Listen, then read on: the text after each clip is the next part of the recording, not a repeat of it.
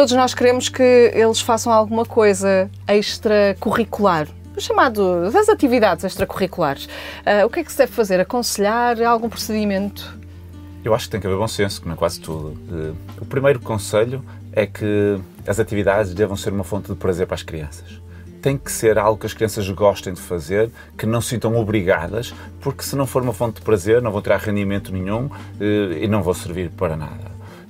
Depois, acho que também devemos ter o cuidado de tentar escolher atividades que vão fomentar o desenvolvimento de áreas que as crianças não trabalham tanto no dia-a-dia. Se for uma criança em idade escolar, faz sentido que as atividades extracurriculares sejam mais físicas, sejam mais artísticas, seja algo que complementa, porque no fundo é isso que nós queremos, que as atividades extracurriculares complementem um pouco aquilo que eles já vão desenvolvendo naturalmente, de acordo com as suas exigências na escola. Também é importante falar um pouco da questão do compromisso das atividades, que é algo que alguns pais levam muito a sério e que aqui nem sempre é fácil decidir isto. Uma criança que entra para o futebol em setembro e que chega a novembro, que está farto e não quer mais continuar no futebol, há pais que aceitam isto muito bem. E há outros pais que tinham ali, queria que fosse o Cristiano Ronaldo. Sim, eu até nem vou por aí, depois de falar sobre isso, eu nem ia por aí. É a questão de dizer, não, assumiste o compromisso, tens que honrar o compromisso até ao fim.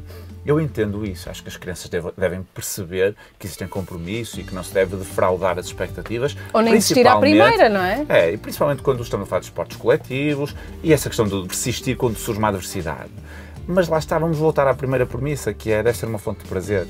E se a criança até imaginava algo e na prática não era aquilo que a criança queria, eu não vejo problema nenhum em experimentar outra atividade. O problema é quando é uma atividade por cada mês, não é? Pois. Quanto mais experimentar, é melhor. Primeiro, porque se desenvolvem de uma forma muito mais global e, segundo, porque têm probabilidade muito mais elevada de encontrar algo em que são bons. Porque todos nós nascemos com aptidões diferentes. Claro. Alguns têm sorte de descobrir essas aptidões, outros não. E se a criança experimentar muitas áreas diferentes, provavelmente vai encontrar alguma que goste mais, com que se identifique mais, com que até seja melhor ou tenha mais facilidade, e isso vai fazer dela muito mais feliz, que no fundo é isso que nós queremos, crianças felizes.